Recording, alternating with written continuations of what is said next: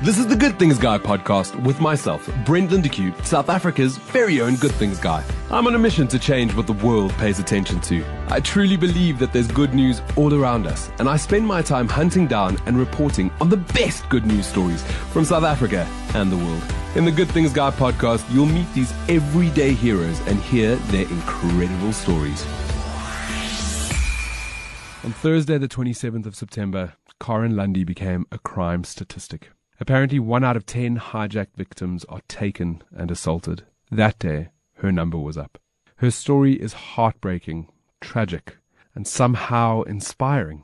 She refuses to be a victim of this crime. She refuses to change the way she sees our country and our people because of three men who chose to viciously beat, assault, and terrorize her. She believes that those three men do not make up the whole of South Africa.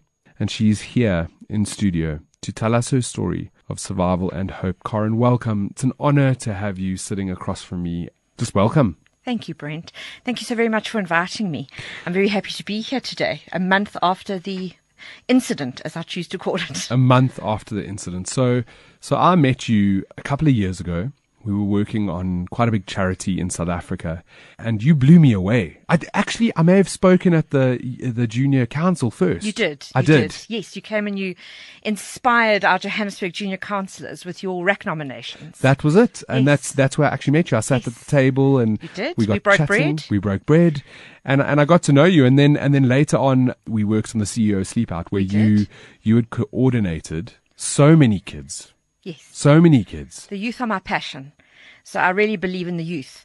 And working, there's nothing that gives me greater pleasure than working with the youth. What is it that you do day to day? So um, I co-founded an organization called Community Hours. Um, we piloted it four years ago. And it really is a vehicle to not only provide teenagers with um, volunteering opportunities to fulfill their curriculum requirements, because doing community service is part of the IEB curriculum, but I just wanted to try and really engage teenagers so that they would go beyond the curriculum requirements and become active citizens.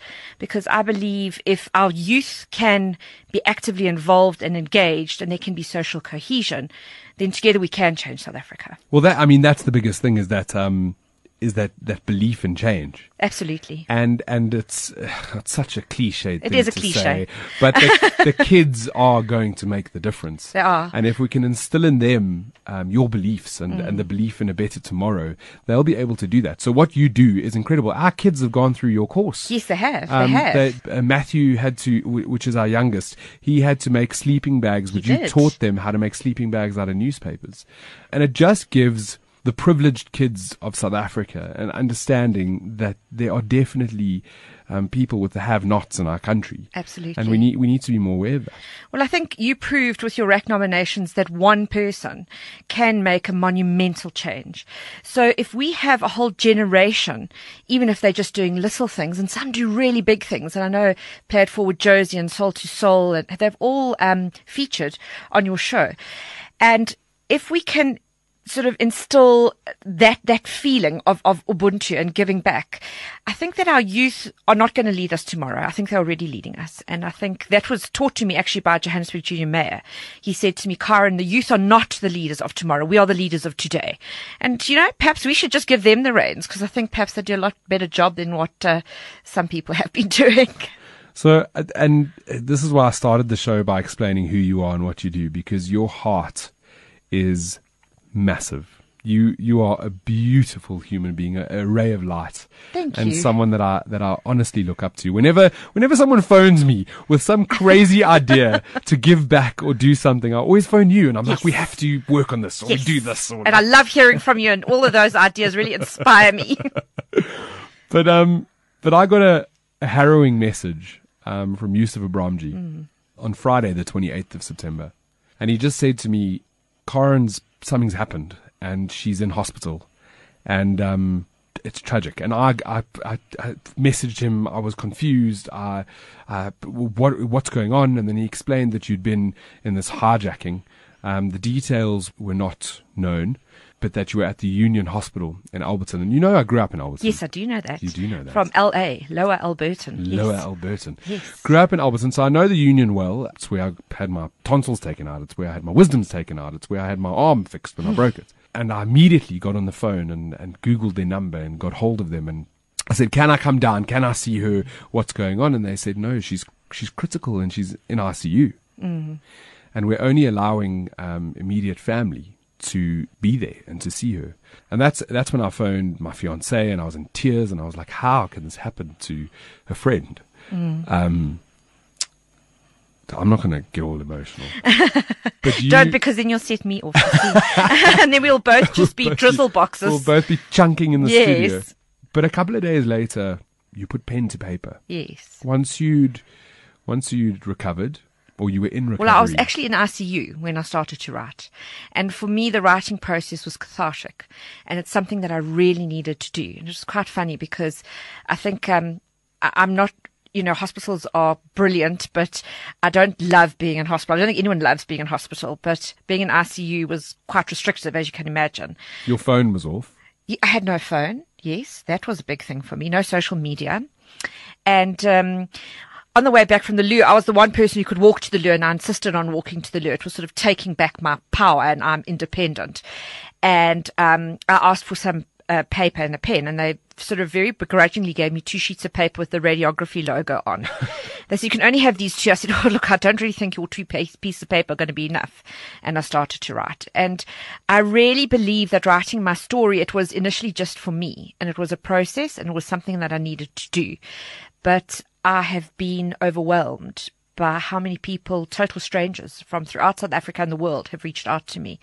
So perhaps it had a far bigger purpose than I Well, ever this intended. this is exactly why I wanted you on the show because it, it definitely did, and and we'll get into um we'll get into what happened the other night when I went I went to a movie premiere, and you made me think differently, Hmm. Yes. which is.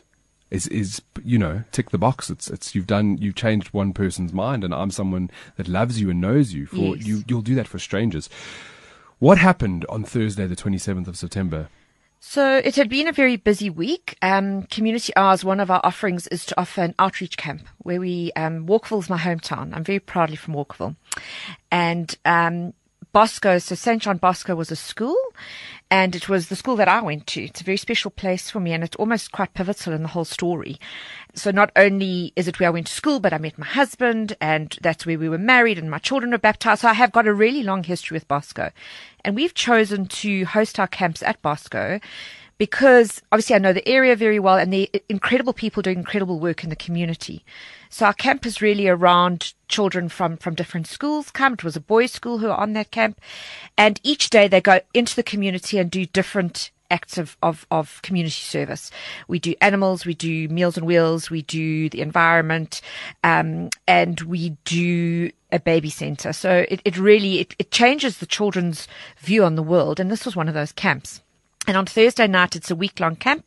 We had planned a lip sync battle, which the boys were very excited about, very, very excited. So I knew it was going to be a really fun evening and I was really looking forward to it.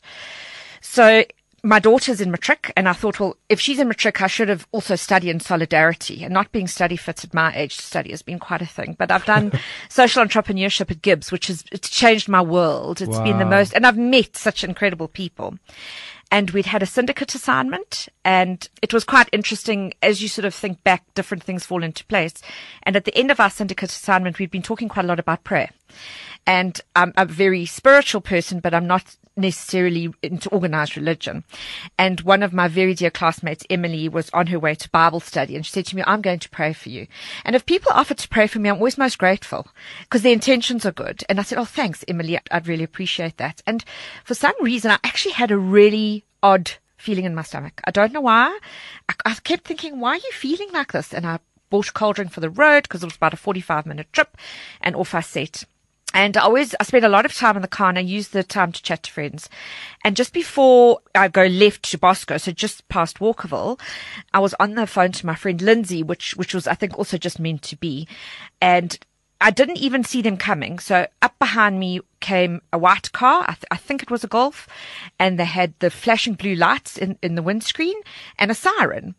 And I thought, and what now? Because I knew I wasn't speeding because I know the road very, very well. So Did you did you think they were undercover cops? Like, because I thought they were real cops because the thing is they, they came out of nowhere. So, I mean, I was merrily driving along and when I thought back, I remembered specific things while I was driving. So I was very, even though I was on the phone, I was very conscious of having overtaken a car to double lane road and, and all of that. So they really came out of nowhere. I, I hadn't seen them approach in my rearview mirror. The next minute they were completely on my tail with the siren on and the blue lights. So I indicated to pull over. There's um large um in the yellow lane. The yellow lane area like is the, large. like the emergency. Yes, yeah. with bus stops, and, and they pulled me over, and I still remember saying, "Linz, the the police are pulling me over." Um, and she said to me, "Please don't stop." She said, "Just drive, don't stop." So I said, "But Linz, I've done nothing wrong," and I think I'd, you know. I'm a law-abiding citizen, so if I see a policeman or policewoman or, or, or roadblock, I'm very respectful and grateful that they're doing their job. I'm always very cooperative in situations like that because I think we need more visible policing. So I said to Linz, I've done nothing wrong. So I wound down my window, and the first mistake, well, the first mistake was that I stopped. The second mistake was I wound down my window far too much. And This Sorry. is what do you what do you say? Uh, hindsight. in is- hindsight's a great thing, yeah. Well, you, 2020, You yeah. can't. No, you, you can't. know, I know. And and if I eh, or any of my listeners had to get stopped by what they believed was a policeman, Yes. you don't think of only opening your window a smidge. Sure. And and anyway, so I opened it and he came to the window and I said, Please can you tell me why you've pulled me over? And he said, Because you were driving in the yellow lane. And I said to him, I'm sorry, I was not. And then I was quite irritated. I said, Please can you show me? He said, and, and actually this I hadn't realized, and it's not in my story because Lindsay only reminded me afterwards. Now you must think that Lindsay was on the, On the Bluetooth. yeah. So she was on the, she could hear everything. And I said to him, um, please, he's told me to open my boot. And I said, well, I want to see some identification. Was he dressed in police gear? so, you know, I actually don't know because I looked straight at his face. It was 10 to 7, so it was just dark. And I just looked at his, you know, his face, which was quite far in, in the window.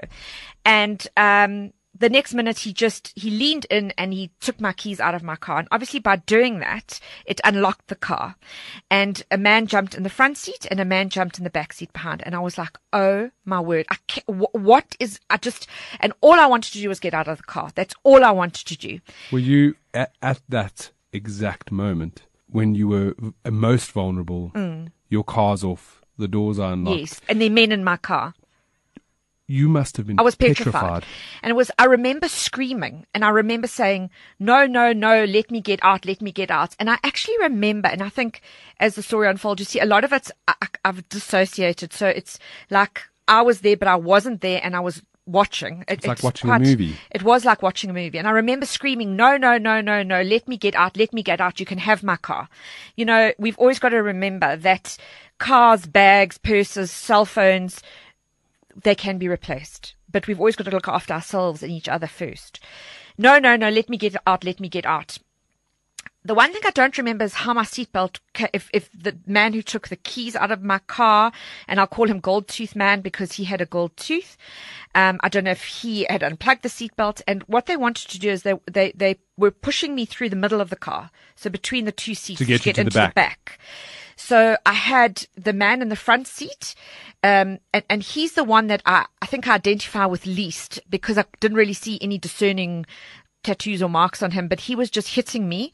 The man in the back was pulling me, and the, the gold tooth guy who drove was then trying to hoist me into the back, and I was fighting like mad. And was Lindsay still on the phone? Lindsay was still on the phone. So you can imagine how traumatized Lindsay. It's it's it's it really did because she heard these awful screams. Screams. Stop, stop, please, please, let me just get out. And I think she said she could hear the blows as well, because all the blows were directed at my face and head. Um, and I don't know if they hit me in the ribs. Um, you know, obviously later you, you only feel things later, or if it was when they were hauling me between the seats. And after quite a scuffle, I don't think you know one on three is is fair odds. They um got me to the back seat. And the man in the back said, sleep, sleep. He'd wanted me to lie down. Now, by this stage, I was sitting on the back seat. I was directly behind the driver and the, the tattoo man, because he had a very distinguished, uh, distinguishable tattoo on his, on his, um, left arm. Um, he was sitting next to me and the car then left. So obviously there was a driver in the other car as well. So there were obviously, um, More. four or Or more more. people. And uh, Lindsay said that she held on for about a minute because she felt that what was going to happen is they were going to boot me out the car. And she would then be able to phone somebody and get help to come and fetch me. And when she realized that they'd take, she screamed my name. She screamed, Karen. And at that point, they realized that they were on um, call. on on Bluetooth. Yes, so they found my phone and they switched it off and they asked me what my codes were for my phone, which I obviously gave them immediately. The man in the back said, "Sleep, sleep," and I said to him, "I'm not lying down." I said, "I will cover my um my face with my hands, but I'm not lying down." Where does that come from and why not? I don't know. I just I didn't want to lie down. I, I just I needed to sit up. You wanted Um, to see where you, what was going on, what was happening, what was around you. the fact that he told me to cover my face um, with my hands or not to look at them, he didn't want me to look at them, led me to believe that they weren't going to kill me. And I don't know why that was going through my head. But what was also going through my head is I can't actually believe this is happening. Like, I cannot believe this is happening. A lot of people have said, Did you feel pain? I was about point?" to ask that because Yeah. you'd been, you'd already been beaten. I'd be, so there was blood. I could taste the blood in my mouth from my nose and what have you. I could feel my my eyes starting to swell. Um, you know, thank God I've never been beaten, so it was a completely foreign experience to me. But at that time, I felt absolutely no pain. I felt the blood, but I felt no pain. I do remember seeing white at one stage, like um, almost. I don't know if I sort of blacked out. almost blacked out for a second. Um, but I was sort of quite conscious. So I was sitting with my hands over my eyes and they were talking Zulu to one another. And, um, uh, my mother is fluent in both Zulu and Sotho, so I was able to follow some of their conversation. And so odd. I mean, the man, the tattoo man, he actually took a call and said to the person who called, I'll phone you back in two hours. I was like, like what? You know, you're taking calls here. Uh, really? You know, It just, it just, it's I just, mean, it that- was surreal. It and was I, was- I was completely about to say surreal. it's so nonchalant. No, um, no, no, I've just. I've just, I've hijacked someone, I've abused a woman, Sure, and I'm I've been take beating her now. We're in her car, but like, I'll, I'll phone you back in two hours. And I was really, anyway. So he then, um, I had diamond earrings, and and he took my one earring out, and I dropped my hands to take the other earring out. Um, sorry, but if we go before that, he told me they were very professional. And he told me they were the Soweto boys, and had I ever heard of the Soweto boys? And I said no. But I knew that by him telling me that they were very professional meant that that was a button that I could push. So clearly ego, was a big, I was a big, a- a big part to play. So when I took my other earring out, I said to him, I'm cooperating with you. I said, I acknowledge that you're professional and I know that you're professional. So here's my earring. I am working with you because I thought I've just got to find a way out. Survival kicks in. I just, I knew I wanted to survive.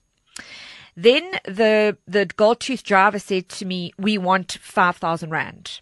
So I said to him, well, I don't have, you know, I don't know who carries 5,000 rand. I never have money. I barely have parking money No one, in no, my well, purse. I never have cash. The, the world is moving to a No, space where we no, don't work with cash. And I actually had 200 rand in my purse, which was quite odd because I I never have money.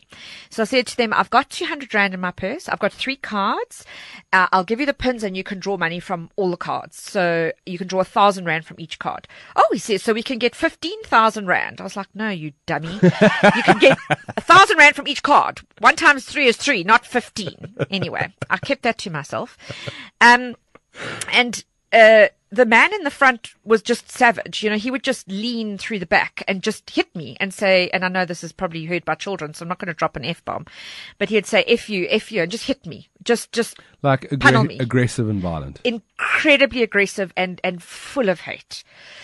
So they asked me what tracking system my car had. So, you know, who, who the company was. And I specifically know for my car, there was never a tracker that was required. So I said to them, my car does not have a tracker. And every time I said to them, my car does not have a tracker, they hit me because they didn't believe me. So they would continue. They'd say, what tracking device does your car have? And I'd say, it doesn't. And then they'd, they'd just hit me. They'd just rain the blows down. I mean, it never, it never stopped. And then they asked me very strange questions. They asked me um, the monthly installment on the vehicle, and they'd asked me, um, which I don't know why they asked that, and they also asked who I was insured with. And I know our broker very well. You know, we've worked with him for 30 years.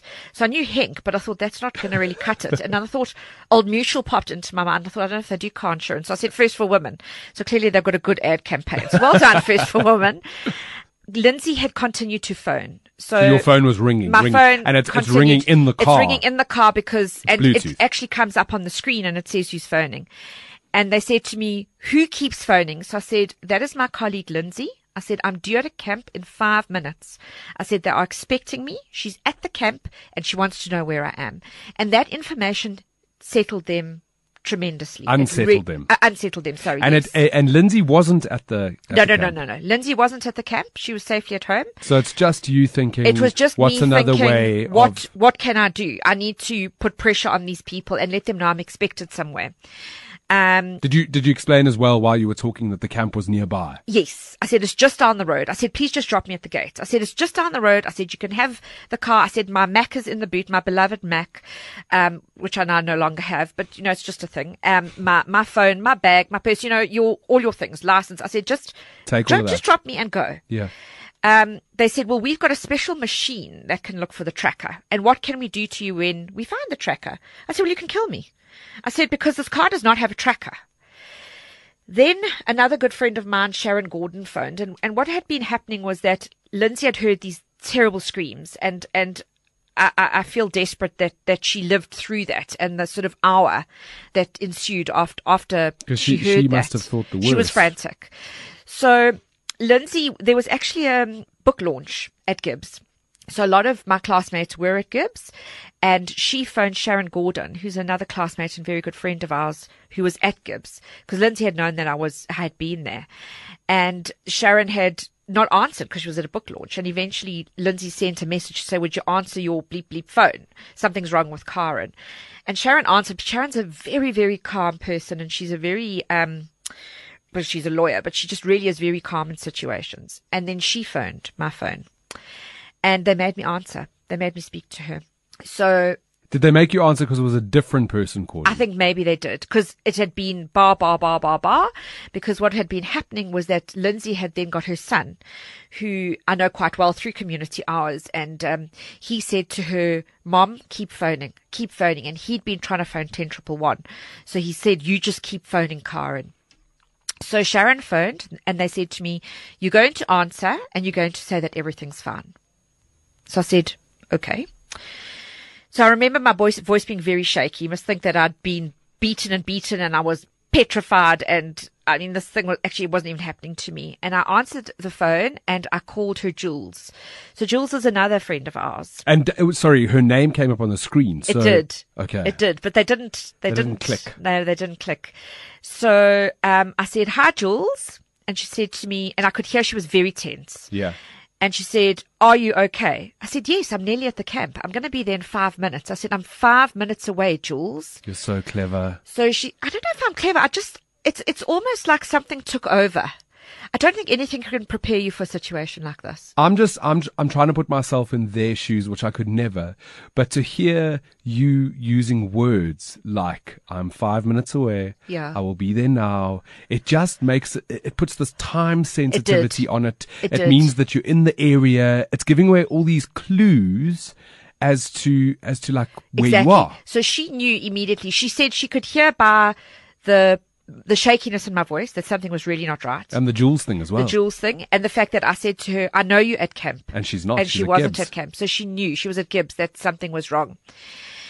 She then got off the phone and phoned Luke Lamprecht, who is another very good friend who We know Luke who, we know well. Luke well. He does incredible work and throughout this entire ordeal, Luke has just been the rock that he is to so many people and I'm I'm really grateful to all the incredible people in my life. Um, and if I do sound all blocked up, I do apologize. Um, unfortunately, the only thing that was broken in, in, in the attack, uh, well, my septum was deviated. Yes, yeah. So I'm still hoping that that will come right on its own. Sharon phoned Luke. Luke phoned the camp facilitators and told them that something had happened and they needed to get in the car and come and look for me. Um, we then continued to drive, and it, because my hands were covering my face, it actually felt like we were going left off the road, but we went right. Okay. And a very um, fortunate thing is that I know that area very, very well because when I was at school down this tiny little gravel road, my friend from school had had a ski slope. And also when we were at school, they used to drop us there and make us run back to school for cross country. So it, it's, it's an area I knew really well. When I visited the scene afterwards, my husband took me because I really needed to, to see and just close it. Um, he said to me, you can see why they brought you here. Firstly, it shows they knew the area really well because it's not a road that many people would know. He said, but if you park far in enough, you've got clear sight of the, the Bosco Road. He said, and secondly, you can't from this road see the car. So that's why they took you there.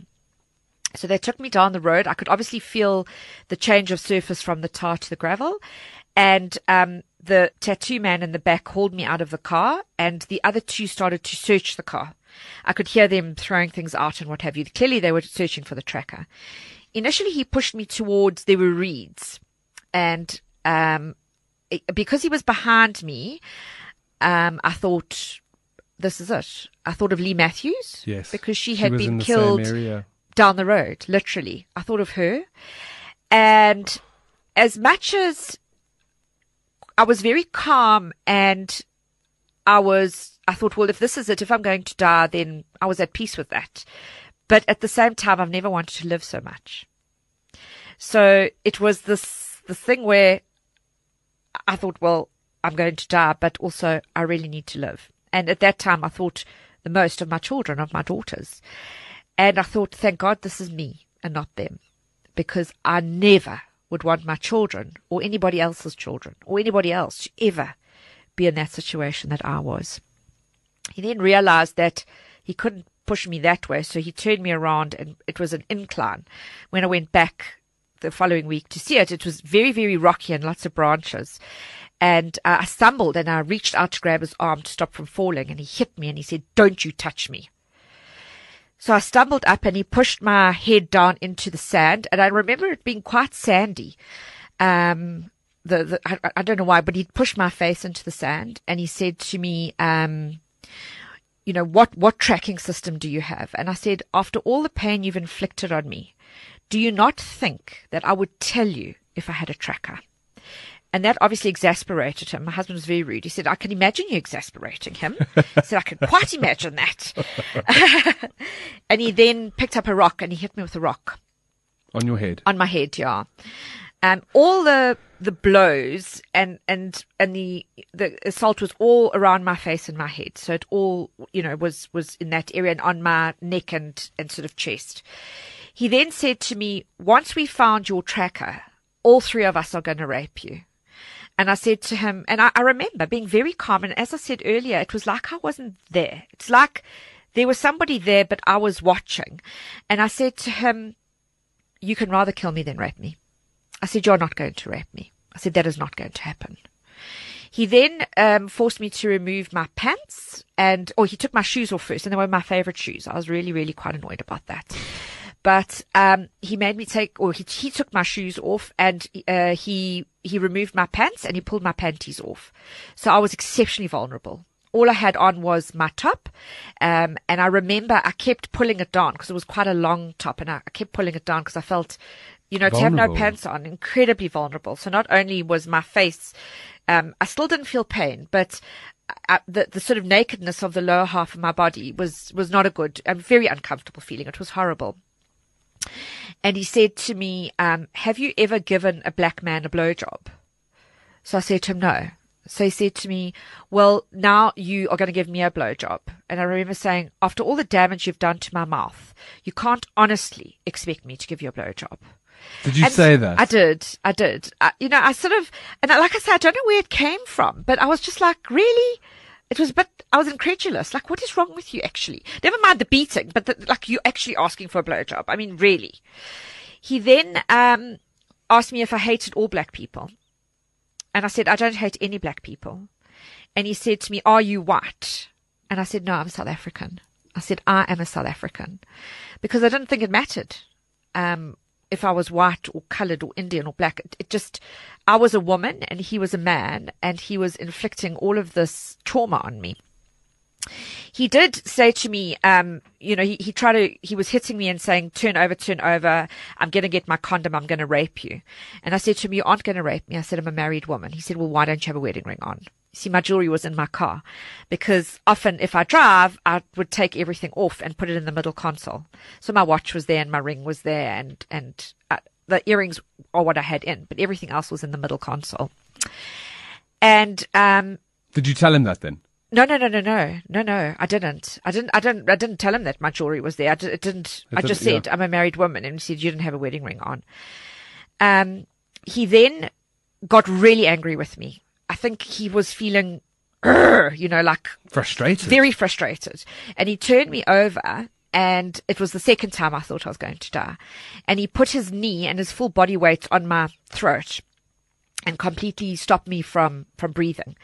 And, um, you know, we always see those movies where people sort of gurgle and I was, I remember doing that and I couldn't breathe. And I thought to myself, okay, so this is it. I'm now going to die. Um, he then took his knee off. I don't know how long it was on me, but the bruising on my neck was severe. It actually went black.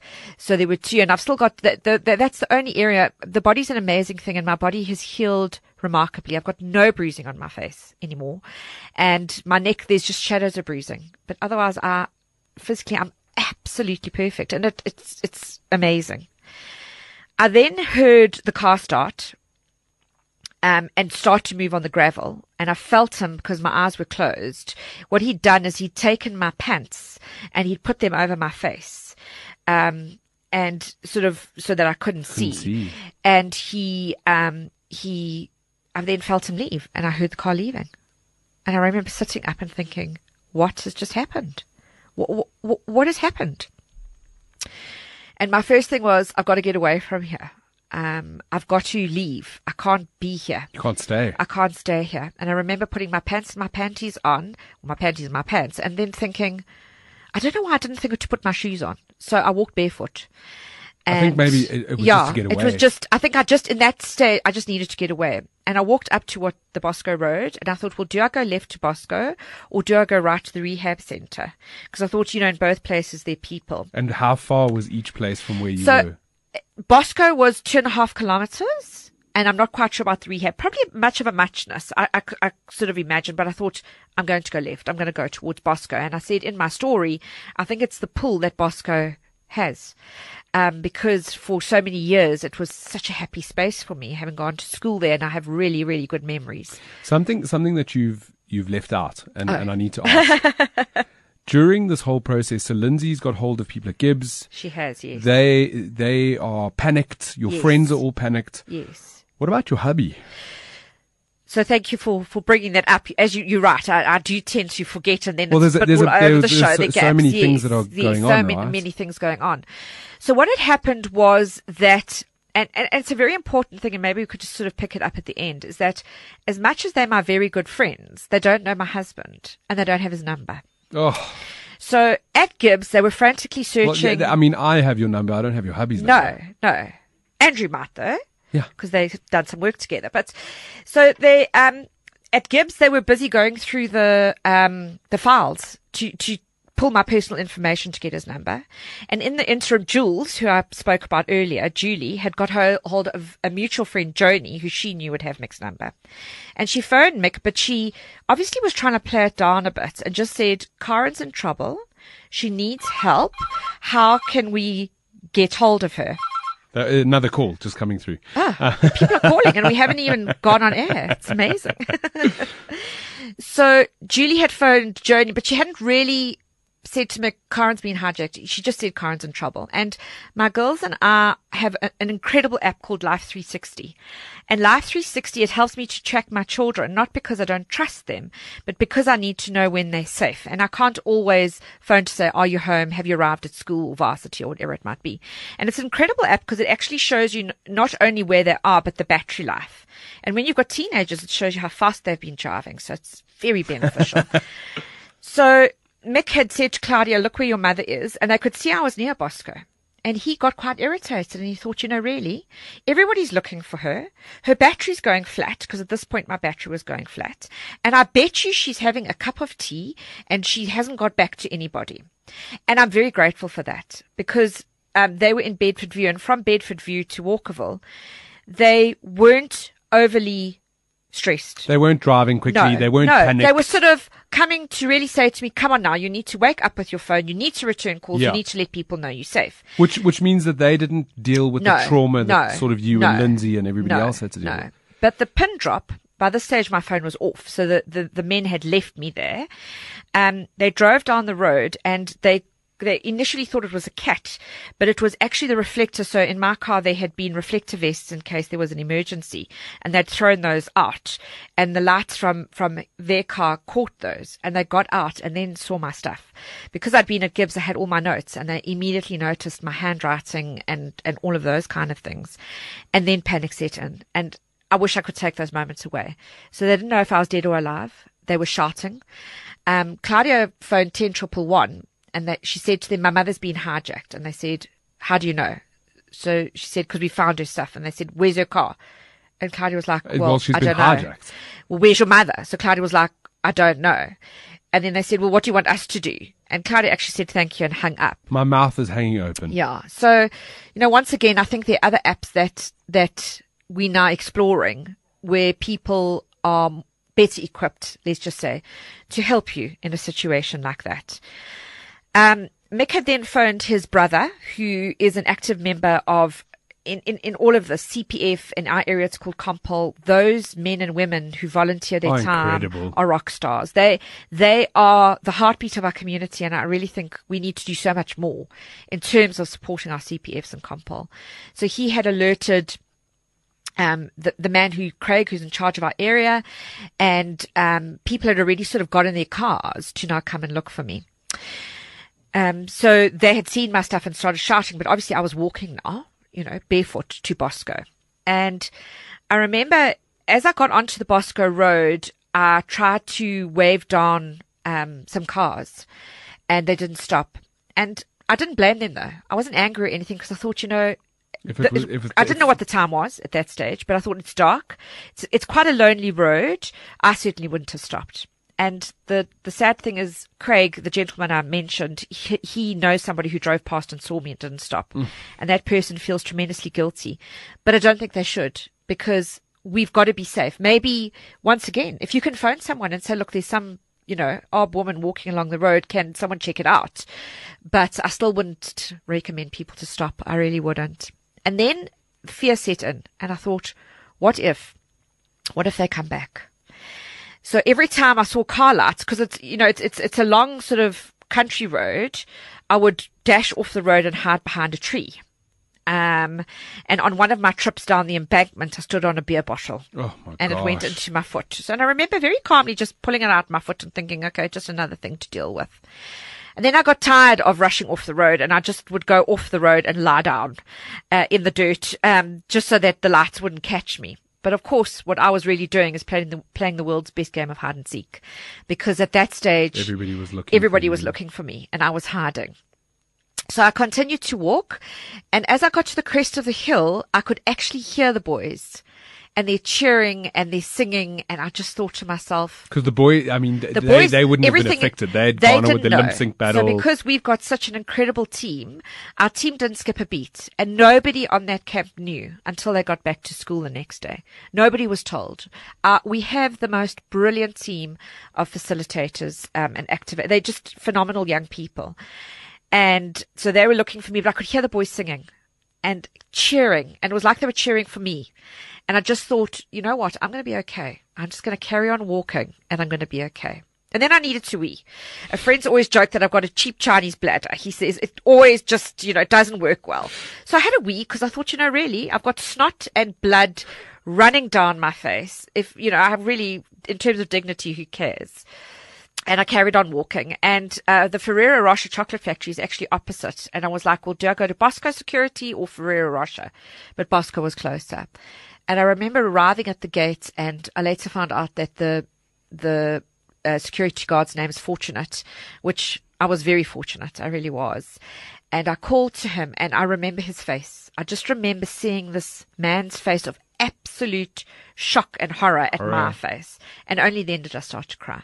It was the first time that I cried. Do you think that when you saw Fortunate, you felt safe? I did because, um, you know, there, there, it's it, it's my space. It's a space I know well. So when I saw Fortunate, I knew it was going to be okay. So the little things, the boys singing, seeing Fortunate. So Fortunate let me in, and I said, "I've been hijacked. Please, can I phone my husband?" And Fortunate said, "I'm so sorry, I don't have airtime." Oh gosh. Like, okay then. So he took my arm and he gently walked me and he was very kind and he was very gentle and he didn't say much at all, but I could just see just everything on his face. I mean, his face just said it all. And then as we were walking down, I could see someone with a cell phone and it's, it's the kitchen supervisor from Bosco. Her name's Irene. And obviously I'd been there all week, but she didn't recognize me. She didn't know it was me. And I said to her, please, can I use your phone?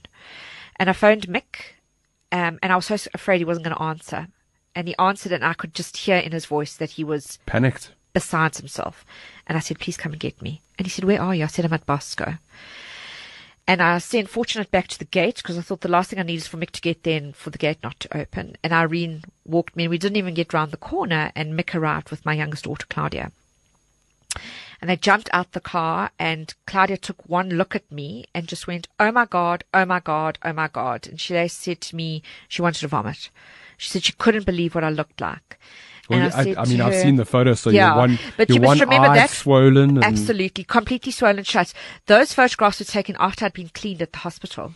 So what they saw was much worse because I had blood caked all over my face Mud. and I had sand and mud and so when they found me, I looked a lot worse than those pictures, which are scary on their own, um, from the hospital.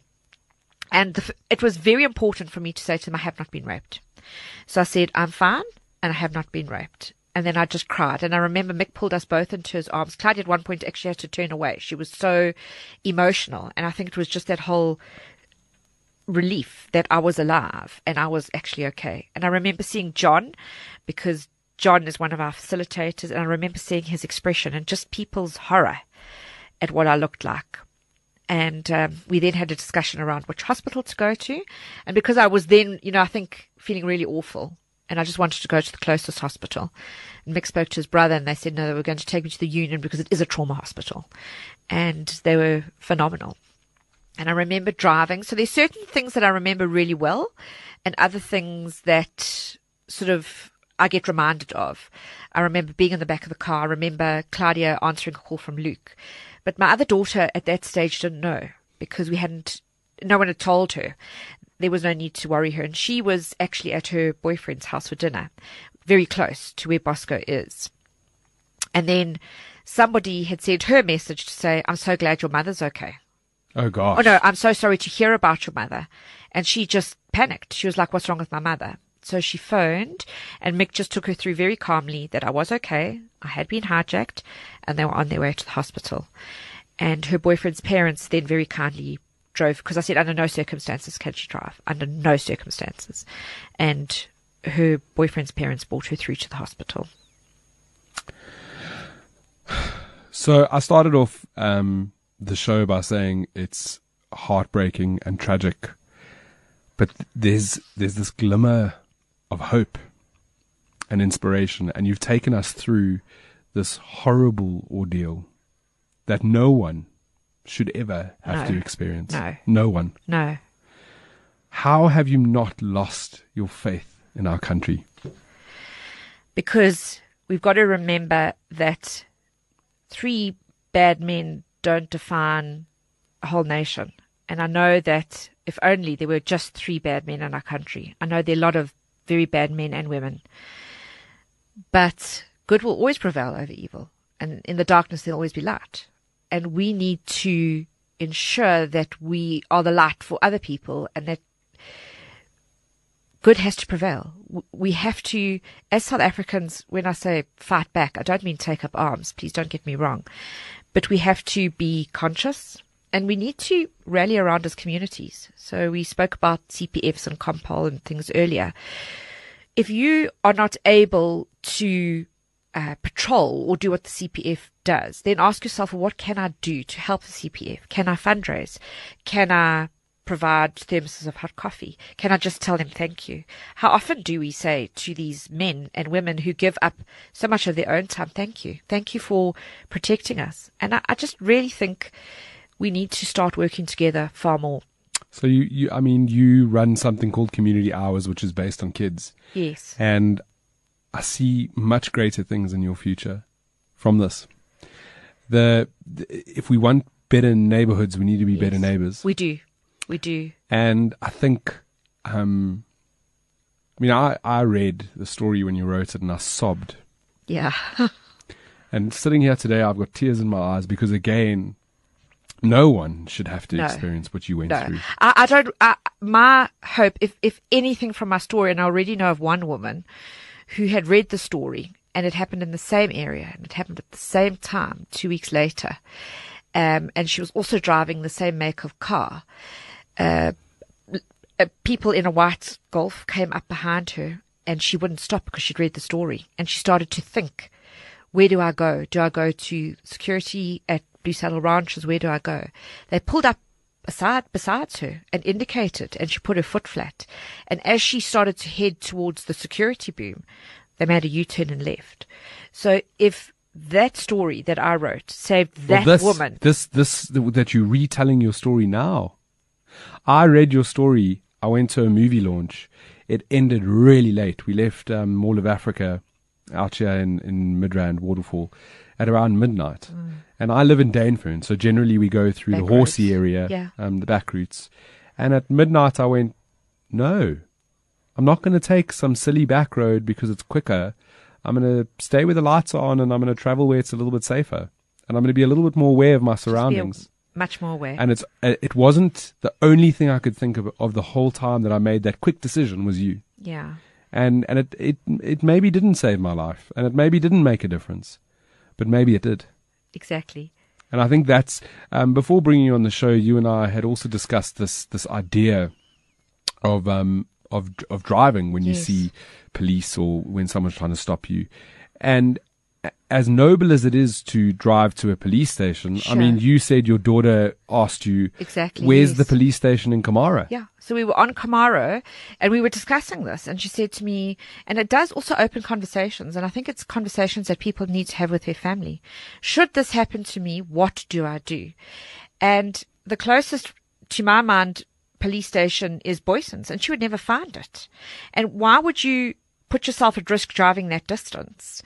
And my hope is that if a collective of people could get together with CPFs and, and who so active in different areas and create safe spaces. So be at a petrol station and, um, and I'm not for one minute saying, you know, don't stop in, in roadblocks, which we know are legit because there are so many uh, uh, great police presence. But when you in the car and a car pulls up behind you, because there is doubt, acknowledge that you see that they're there.